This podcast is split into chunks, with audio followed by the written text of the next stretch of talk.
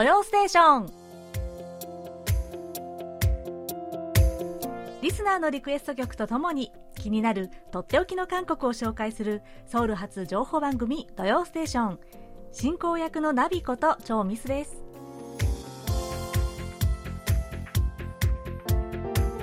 リスナーの皆さんこんにちは、アニョンセヨ。えー、日本の連日の大雨のニュース、本当に心配です。えー、皆さんご無事でいらっしゃいますかとね、祈っております。そして被害に遭われた地域は一日も早く安全な日常が戻るようにお祈りしております。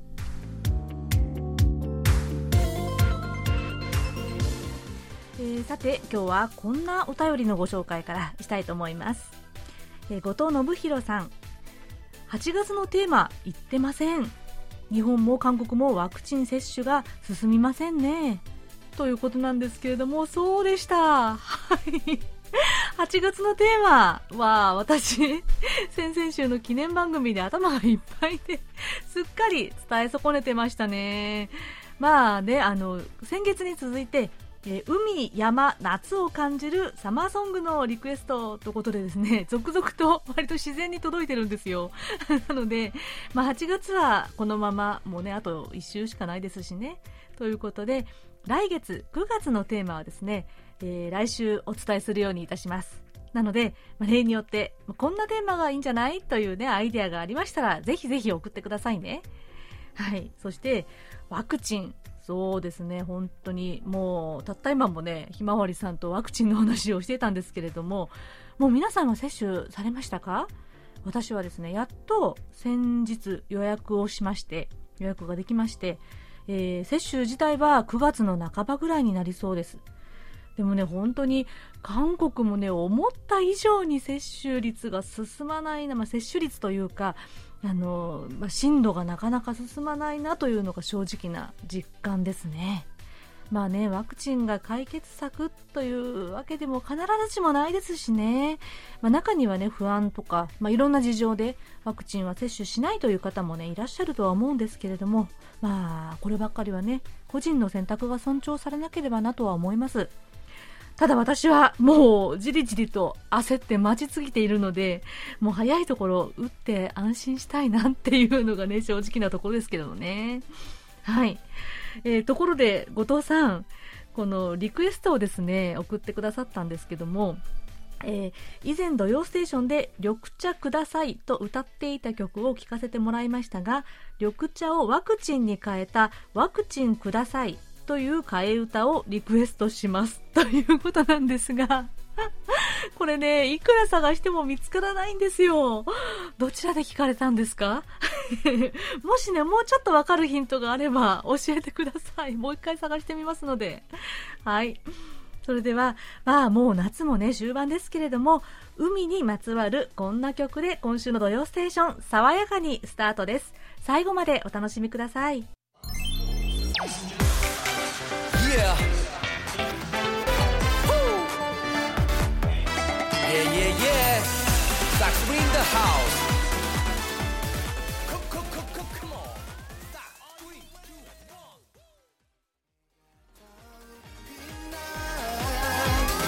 별이 되었다고. 다들 덥다고 막 짜증내. 괜찮아, 우리들.お送りした曲はサクスリーがにせんにじゅうねん夏にリリースした曲、タシヨギパダッカ、またこの海辺でした。サクスリーはタレントのユージェソクさん、そして歌手のヒョリ、レインのさんにんが別キャラでグループを結成して昨年ヒットしたトリオでした。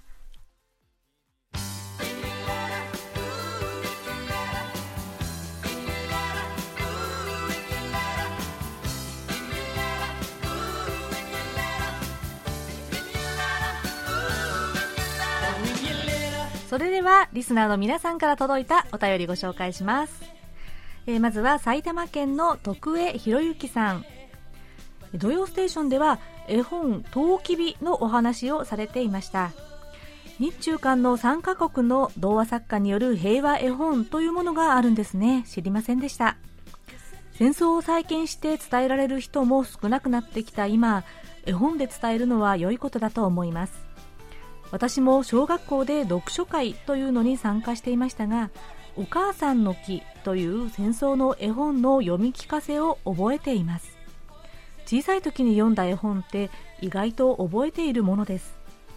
普段戦争のことを考えることはありませんが、今日みたいな日に放送をきっかけに小さい時の絵本を思い出したりしながら、戦争の悲惨さや命の尊さを改めて感じるということはとても大事なことなのかもしれませんね、というお手紙でした。はい、徳江さん、ご感想ありがとうございました。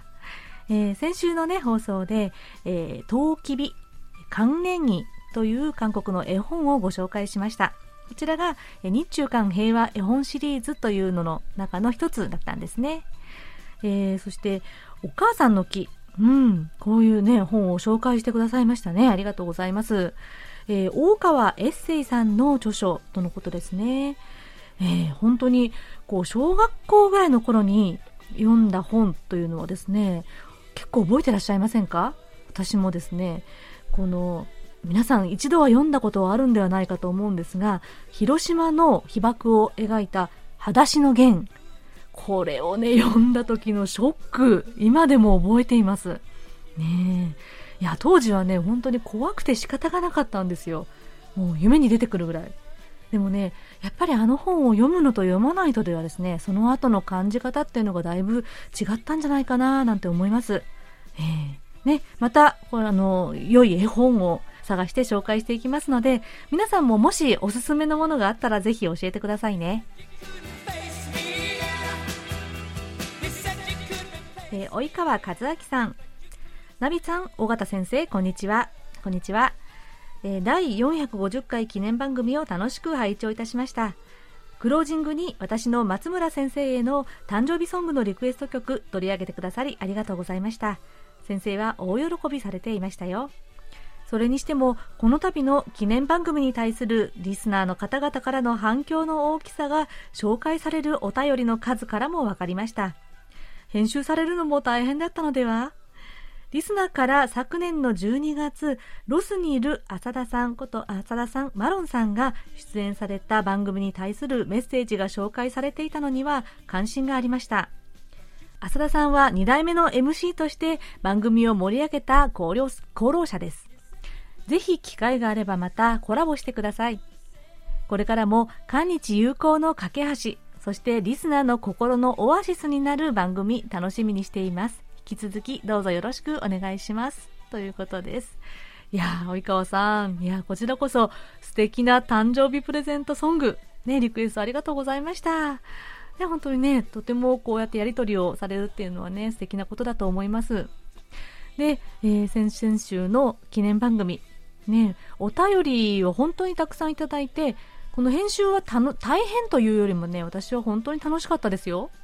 そして、えー、マロンさんこと浅田恵美さんが出演されたこう年末特番がね、やっぱり印象的でしたというのはね、本当に嬉しかったですね。うん、私もですね、やっぱり普段と違って尾形さんとマロンさんとさんにんでお話しするっていうのがね、とっても楽しかったんですよ。ね、またぜひね、機会を作れればいいなぁなんて思っていますよ。うん、いちねんにいっかいそんなには無理かな。えー、マロンさん聞いていらっしゃいますかね。このマロンのロス日記なんていうのもね、お待ちしておりますよ。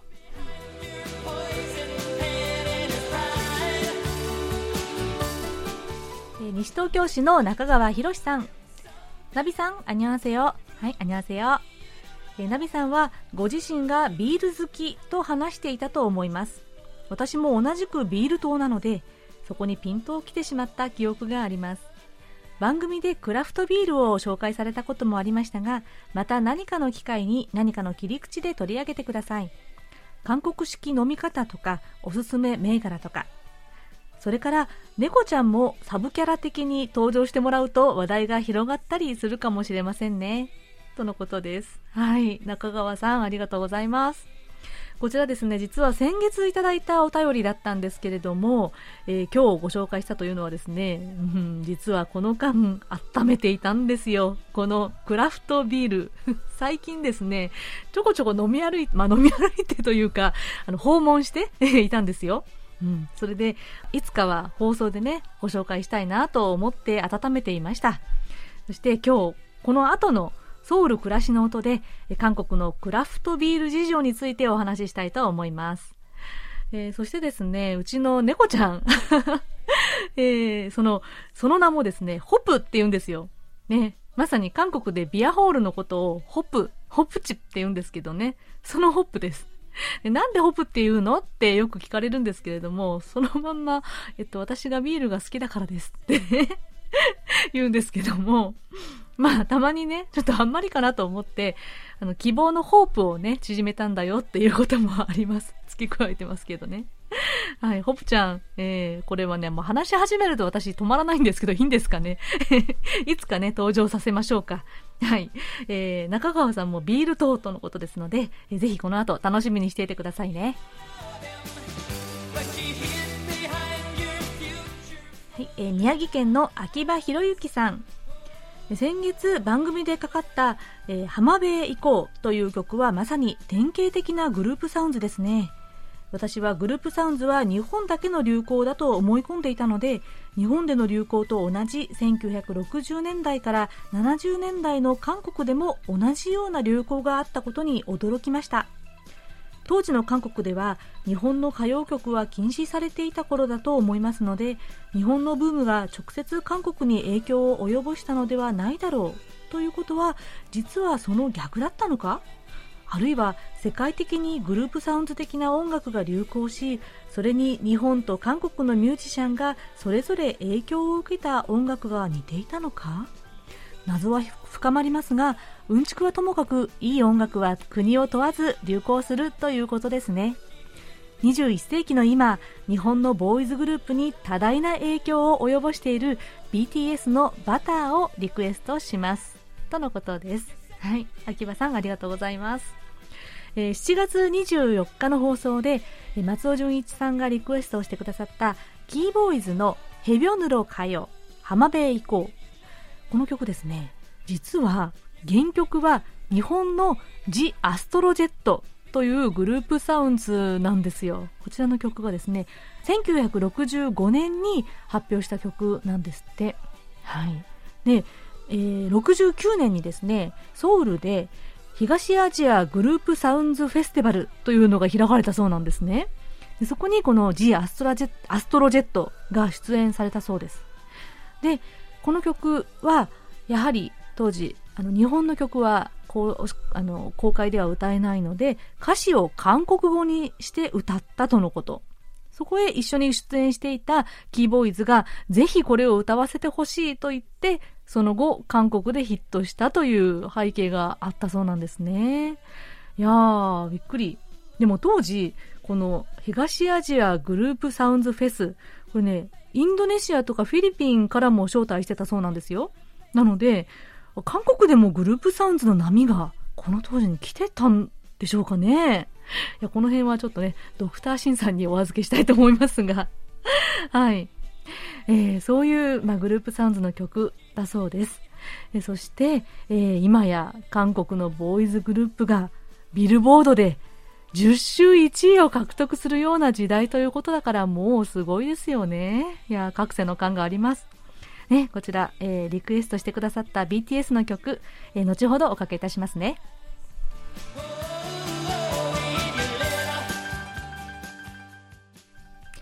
それではこちらのコーナー行きましょう。空耳ハングル。はい、今日は久しぶりに長野県相馬秀樹さんからの空耳ミュージック、えー、チャンナラさんシリーズです。えチャンナラさん、日本に出かけられるようですが、到着の空港をど忘れしてしまい、どこだったかなと考えていましたが、思い出したようです。羽田？羽田かとこれは手爆不動産の オーエスティー デイドリームの曲の中です。この曲、単語はたくさん出てくるんですが、なかなか文章になるものがなく、なんとかこれを見つけましたという相馬さんからのメッセージでした。はい、ありがとうございます。羽田？羽田かどんな感じでしょうかね。では早速聞いてみましょう。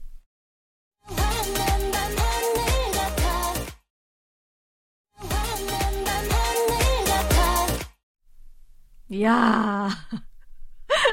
いやー、これを拾い出したのはすごいですね。苦戦の跡を感じられます。本当に。それからね、相馬さんのチャンダラさんへの愛情も感じますね。いやー、この安定のチャンダラシリーズ。こちらの曲はですね、えー、今年しがつからろくがつにかけて ケービーエス で放送されたチャンダラさん主演のドラマ、テバック不動産の オーエスティー ですね。デイドリーム、白チュームからの、えー、空耳ミュージックでした。この羽田羽田かの部分は、えー、原曲語ですね。緑じゃなファナンパマヌルカタ、全然違うようですけれども、ここの部分なんですよ。このファナンパマヌルカタ、明るい夜空みたいだわという意味の部分、このファナンパマヌルカタ、ここが羽田羽田かになってるようなんですよ。ファナンパンハヌルガタ、羽田ハヌ羽田かちょっと自信ないですけれどもね、そう聞くとそう聞こえるのが不思議ですね。じゃあもう一度ちょっと聞いてみましょうか。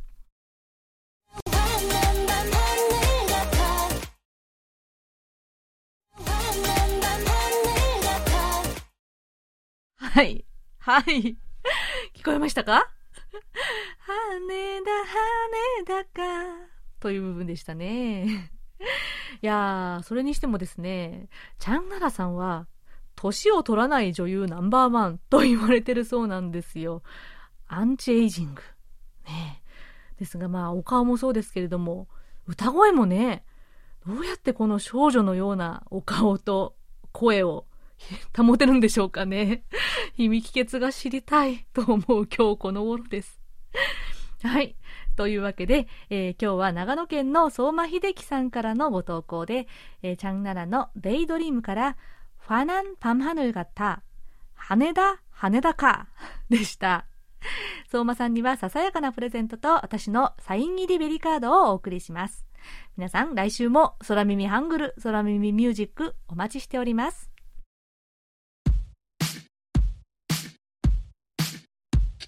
Smooth like butter, like a criminal undercover. Don't pop like trouble, breaking into your heart like that. Woo! Cool shade stunner, yeah, owe it all to my mother. High like summer, yeah, making you sweat like that. Break it down. Right up to my beat, get it, let it roll. Smooth like cool shade, and you know we don't stop. High like.No, you been like, oh my God,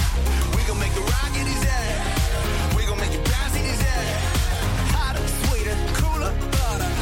get it, let it roll. こちらは先ほどお便りをご紹介した宮城県の秋葉博之さんからのリクエストで ビーティーエス バンタンソニョンダンが今年リリースした曲バターでした。こちらはビルボードのホットひゃくできゅうかいにわたりいちいを記録。まさに世界中のファンが熱狂した曲となりました。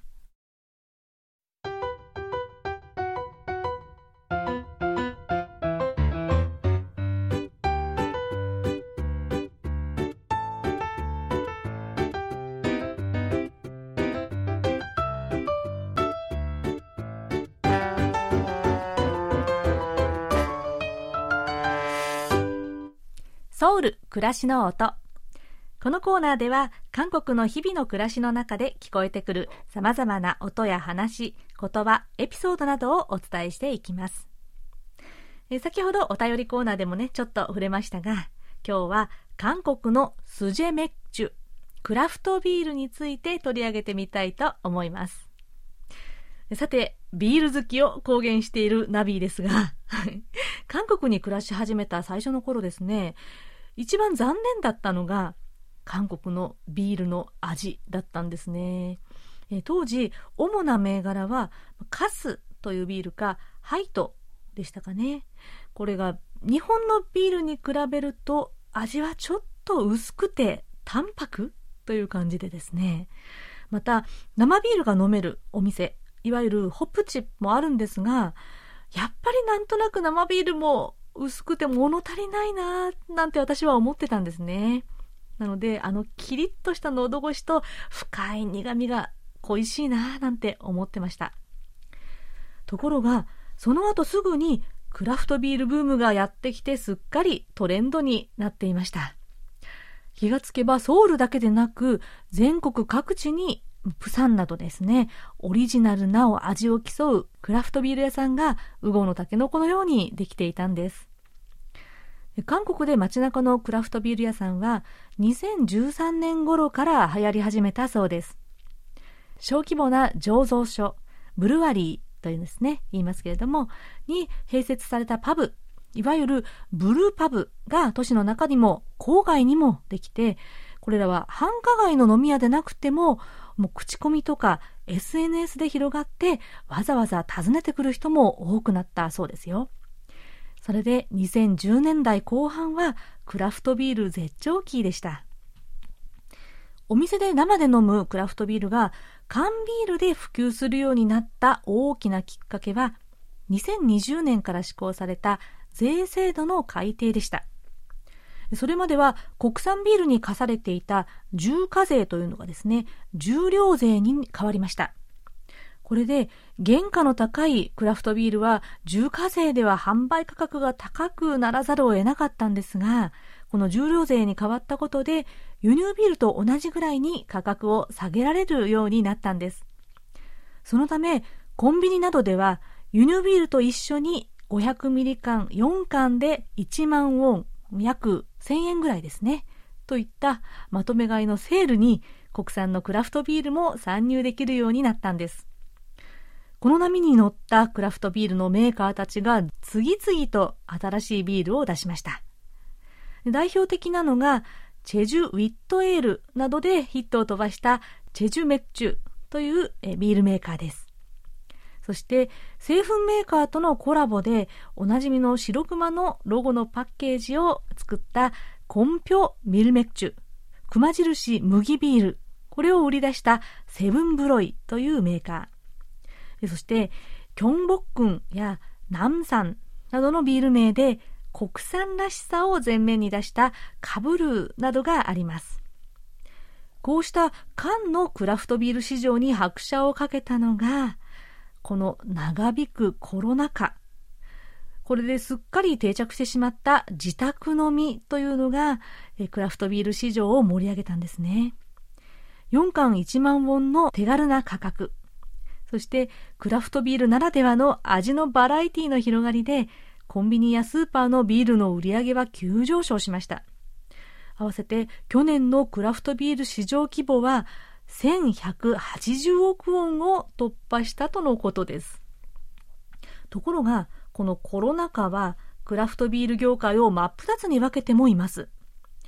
缶ビールを大量に流通できない小さなブルワリーにとってはこの店で出す生ビールが勝負だったんですね。ところがコロナ対策によって飲食店の時間制限で去年は営業に大打撃を受けたそうです。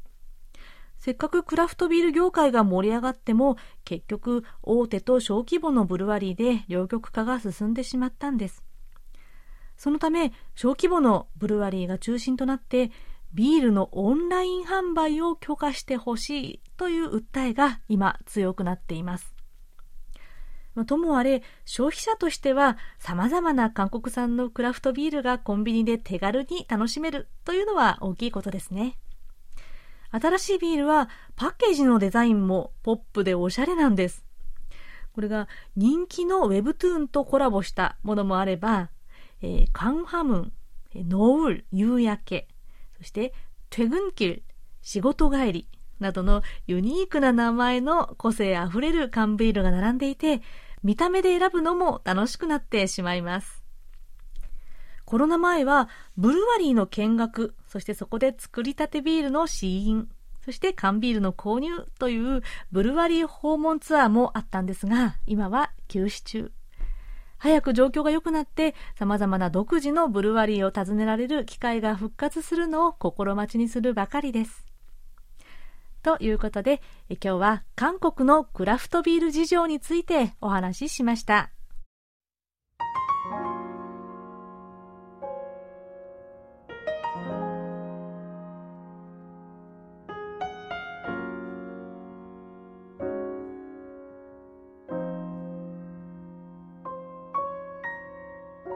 어두운 날이 오고 그런 밤이 오면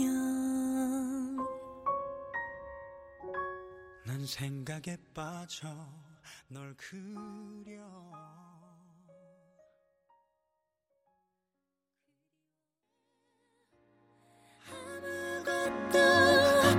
생각도 떠오르지 않아 손이 잡히지 않는 너의 향기 어김없이 반복되는 그냥 그런 밤 어김없이 はい、こちらの曲はラジオネームポンタイビツさんからのリクエストでルナ with ヤンガイルのクロンパンこんな夜でした。はちがつのリクエストもサマーソングだと思ったので夏に聴きたい曲をリクエストします。私の部屋はクーラーがないので蒸し暑くて眠れない夜になぜかウイスキーのオンザロックを飲みながら氷が溶けていく時の音と一緒に聴くと良い曲ですとのメッセージです。大人な雰囲気の夏の夜の曲ですね。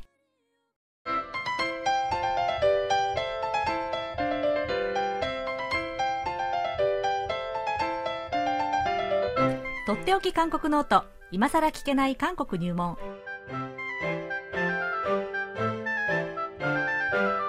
ソウル滞在じゅうはちねんめの韓国社会ウォッチャー本育大学経営学部助教授の尾形義弘さんが韓国社会のどんな疑問にもお答えします。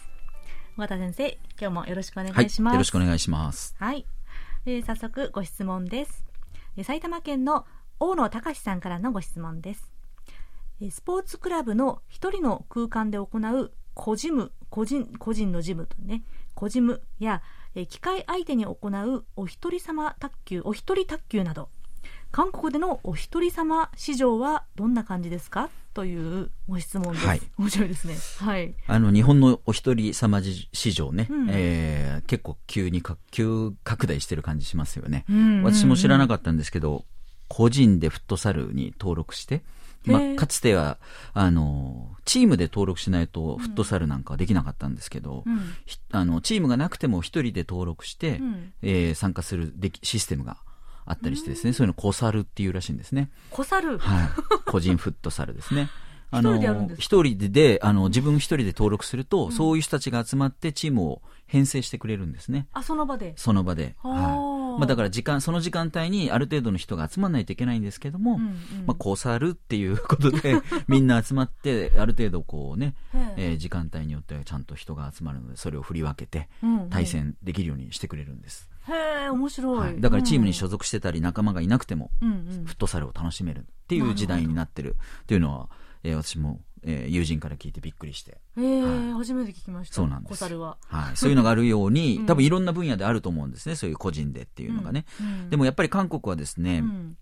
あのまだまだやっぱり強い共同体意識というか集団主義というかですね、まあうん、みんなでっていうのが結構強いのかなと思うんですね。うん、でやっぱりあの留学生なんかの悩みとかでですね、うん、よく韓国に来ると一人で外食できない雰囲気っていうのがあって、うん、あの結構ファーストフード店ですら、うん、一人でなんか食べてるとこう惨めな気持ちになってしまうと周りみんな友達とかね、うんえー、集団で食べたりしていて、うんうんえー、というね、まあ、特にまあ焼肉なんていうのは一人でなかなか食べれないと、うん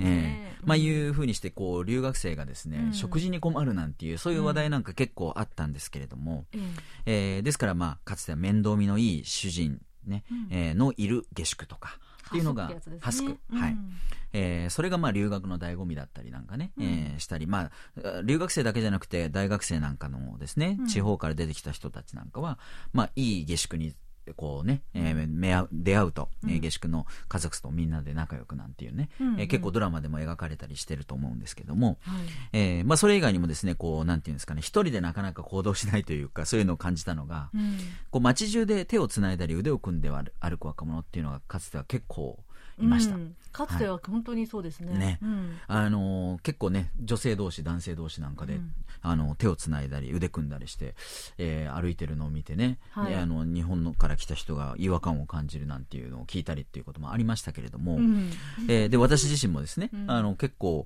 えーまあ、友人がですねすぐ腕を組んできたりとか手を組んで手をつないできたりとかね、うん、結構ボディタッチが角でちょっと若干勘違いをしかねない、ね、そういう、まあ、日本に比べたら圧倒的に多かったですね。多かったです。もう仲いいとですね、うん、普通に両側から女の子の友達なんですけど両側から腕組まれて、うん、いいのかなみたいなねそういうことも昔ありましたはい、えー、やっぱりこう日本とねその人との関係性っていうのがすごい、えーまあ、違いがやっぱり文化の違いがありまして、うんうん、日本は結構内と外とよそみたいなこういうえーまあ、距離感というのをね、うんえー、言いますけれども、うん、韓国は韓国で売りとなんっていう言い方をするんですけど、売りっていうのが私たち、うん、我々とね、はい、なんっていうのは他人ですけれども、うん、一度売りの売りというねこう中に入ってくるともう非常に強い、うんえー、連帯感というかね、うんえーまあ、言葉にも表れてますけれども、うんえーまあ、売りミスとかねいう言い方しますよね、うん、私たちのミスみたいなねそうそう言いますよね。仲間内で、うんまあ、そういう故障を結構ね、うんえー、言ったり、えー、するんですけども、はい、こういうまあ強い共同体意識のようなものが、うん、やっぱり最近は変わってきてるなというのを感じますね。ほうほう、はい、あの日本の、えーまあ、個人主義みたいなのかもし、うん、と似てるかもしれないんですけれども、うん結構にせんじゅうねんだい以降ですかね、うんまあ、にせんねんだい、にせんねん、にせんじゅうねんだい以降だと思うんですが、えーまあ、多様な価値観を認める認めるという風潮がね、うんえー、だいぶ出てきて、うん、やっぱりこの、えーまあ、うちあ売りに、えー、入ってくるとすごい連帯感っていうのは、うん、逆にそこから外れると非常にこう排他的な部分とかっていうのがあると、うん、いうことからも、まあ、ネガティブな側面もやっぱりあるわけですよね、うんえー、で、まあ、一部のね、まあ、例えばオタクなんて言われるような人たち日本では結構こう社会的にもう認められている、うんえー、来てますけれども、うんえー、韓国だとやっぱりオタクっていうのがですね、うん、なんか変な人みたいな、うんえー、特殊な人みたいなこういう視線が結構あってですね、うん、あったんですけれどももう少しずつこう市民権を獲得しつつあります。そうですね、はいうんまあ、オタクっていう言葉が韓国でもですねそのまま通じたり、うんえーうん、それがちょっと変化して韓国語になっていたりっていうところがあるんですけれども特とかですね、特とかでありますね、うん、これはやっぱり最初は日本文化のに対する憧れみたいなとこから入ってきて、うん、韓国でもだんだん、うんえー、こう市民権を得つつあるのかなと、うんうんえー、でテレビでもですね、うんまあ、他局 エムビーシー ですけれども、うん、あのナホンジャさんだっていうね、うん、私一人で住むというね、うん、そういうタイトルの番組があってですね、まあ、芸能人一人身の芸能人にスポットライトを当ててですね、うんえー、まあ一人でどんな生活をしてるかと、うんまあ、淡々とこう見せる、うんえー、いろいろなね、うんあのまあ、アクシデントなんかもあったり、うんえーまあ、でも一人でも十分楽しめる、うんえー、一人でも十分に、あのーまあ、当然なんていうんですかね人生を楽しんでるというのを見せるっていう番組になってるんですね。ですからまあそういったこう社会的な風潮として、まあ、共同体とか、まあこうねえー、いろんなレベルの共同体がありますけどそれに押し込められていた個人っていうのを、うん、にもう少しこう、えー、注目すると個人の解放というようなね、うんえー、そういった側面が出てきてるのかなと思うんですね、うんはいえー、ただ、うん、やっぱりこの世代ギャップなんかもあって、うんあの老後は子供の面倒になるというのがねやっぱ共同体意識のこう、えー、なんていうんですかねまあ、一つの側面だったわけです。ですから共同体として子供を一生懸命、えー、こう育てた後は自分の老後は子供が面倒見てくれると、はい、期待している上の世代と、うんえーまあ、若い世代はますますそういう個人のね、うんえー、多様な価値観を認めても ら, もらうのが当たり前というふうになっていく中で、うんえー、自分のことは自分でというふうになってこう、えーまあ、老後を面倒見てもらえると思っていたらそう見てもらえないというような価値観のギャップ、まあ、うん、もちろん経済的な、ねえー、問題もあって面倒を見れないという家庭もいっぱいありますし、そうですね、えーうんまあ、そういった部分では社会福祉制度の整備が不十分だという、えー、そういった問題もあるんですけれども、うんえーまあ、そういった、まあ、世代間のギャップだとかねえー、そういう社会福祉制度の、まあ、年金高齢者介護の問題そういったものもいろいろ絡んでですね孤独死とかえー、無縁仏なんていうのが韓国社会でもこう、うんえー、問題になっていると、うん、でこれはやっぱりそのかつての共同体意識とかっていうのと、えーまあ、最近のね、うんえー、個人主義的な個々を大切にするあるいは、まあえー、共同体からですねこう離脱するっていう、うん、そういうことがのギャップが、えー、生んでる問題社会問題なのかなという気がします、うんうんはいえーまあ、そんな韓国なので、うん、日本ほどですね、えー、そのなんていうんですかね、えー、お一人様市場というのが拡大はしているとは言えないんですけれども、それでもやっぱりこうお一人様という文化がですね、うん、少しずつ定着しているという側面があって、うんうん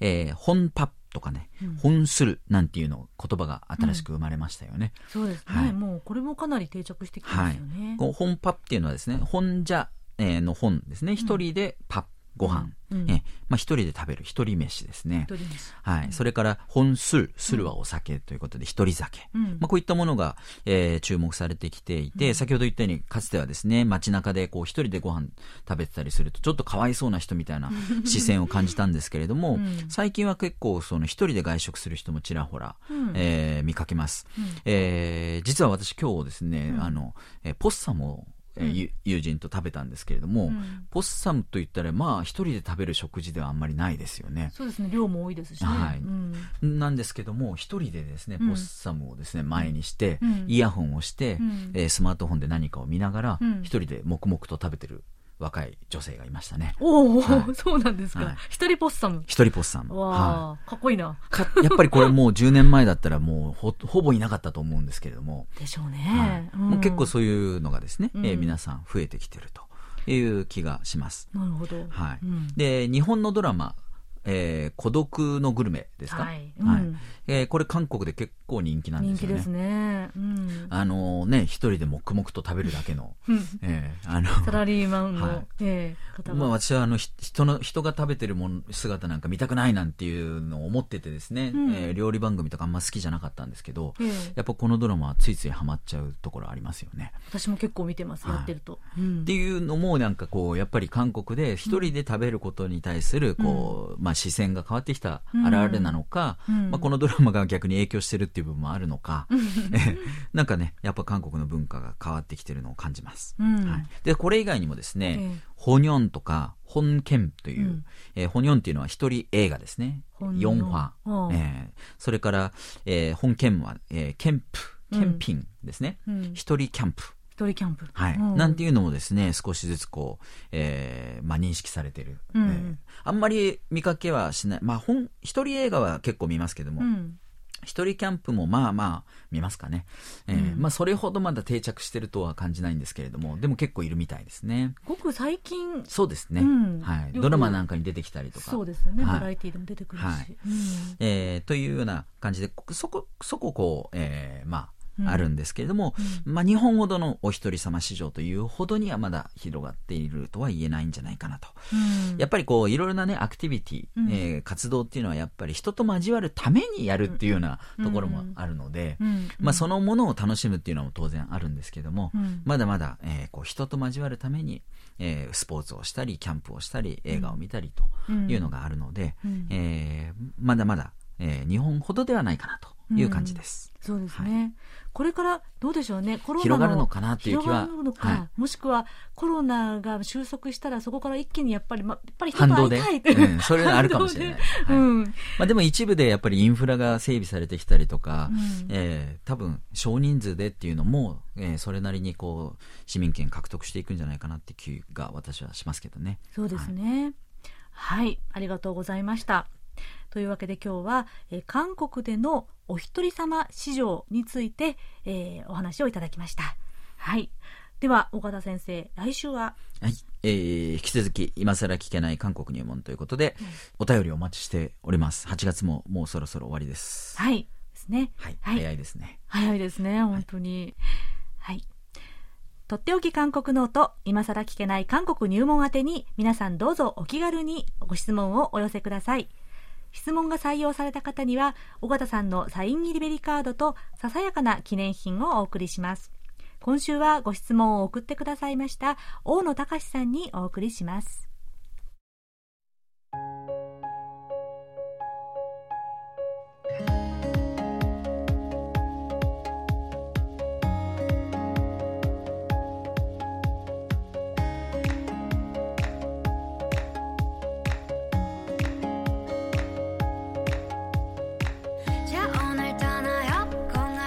それでは今週のおすすめスポットをご紹介します。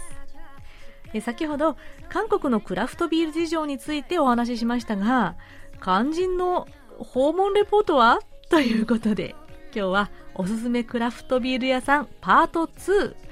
アメージングブルーイングカンパニーをご紹介します。ソウル東部のソンスドンにあるアメージングブルーイングカンパニー、名前が長いですねえソンスドンといえば、ここ数年若者たちにとって一番ホットな街として注目されているエリアです。古い建物を改築したセンスのいい飲食店も多いんですよ。でここににせんじゅうろくねんにブルーパブとしてオープンしたのがここアメージングブルーイング。ここの特徴はなんといっても醸造しているビールの種類の豊富さ。なんとろくじゅっしゅるいものオリジナルビールを作ってるんですよ。何せ種類が多いので選ぶのも大変なんです。そこでさまざまなビールをちょっとずつ味わえるように、こうビールのタブがずらっと並んでいて、直接注げるようになってるのが嬉しいポイントなんです。選びやすいようにこの各ビールの香りや味わいの特徴を分類して表示してもあります。私はですね、ここでアメージングラガーというのとソンスドンペールエールを頼んでみました。アメージングラガーはキレが良くてこう爽やかな味でしたね。そしてソンスドンペールエールは深い綺麗な琥珀色で、オレンジの香りがほんのり漂うコクのある味でした。ここのクラフトビールは缶ビールでもかなり成功をしているんです。こう真っ赤なラベルにハート模様が可愛らしい初恋 アイピーエー というビールが大ヒット作となりました。ここアメージングブルーイングはソンスドンの他にキョンギドのイチョン市にもブルワリーを構えて出荷しています。スタートアップのビールメーカーとしては最も成長したメーカーとして注目されています。ここイチョンのブルワリーも訪問と試飲ができるツアーがあったんですが、残念ながら今はお休み、ね、もうコロナ期間がちょっと落ち着いてブルワリー訪問が再開したら、ぜひぜひここも行ってみたいななんて思っています。というわけで今日ご紹介したのはソンスドンにあるクラフトビール屋さんアメージングブルーイングカンパニーでした。地下鉄にごうせんのドゥクソン駅から徒歩はっぷん、駅番号はにひゃくじゅうばんです。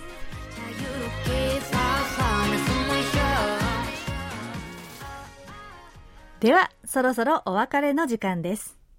クロージングの曲は先ほどご質問をご紹介した大野隆さんからのリクエストです。にせんじゅうろくねんにヒットしたドラマどうオヘヨンまたオヘヨンの オーエスティー に収録された曲で、ソヒョンジンとユースグさんの曲サラギモンデ愛って何をお送りしながら、今週の土曜ステーションお別れです。お相手はナビことチョウミスでした。それではまた来週もお会いしましょう。안녕히 계세요。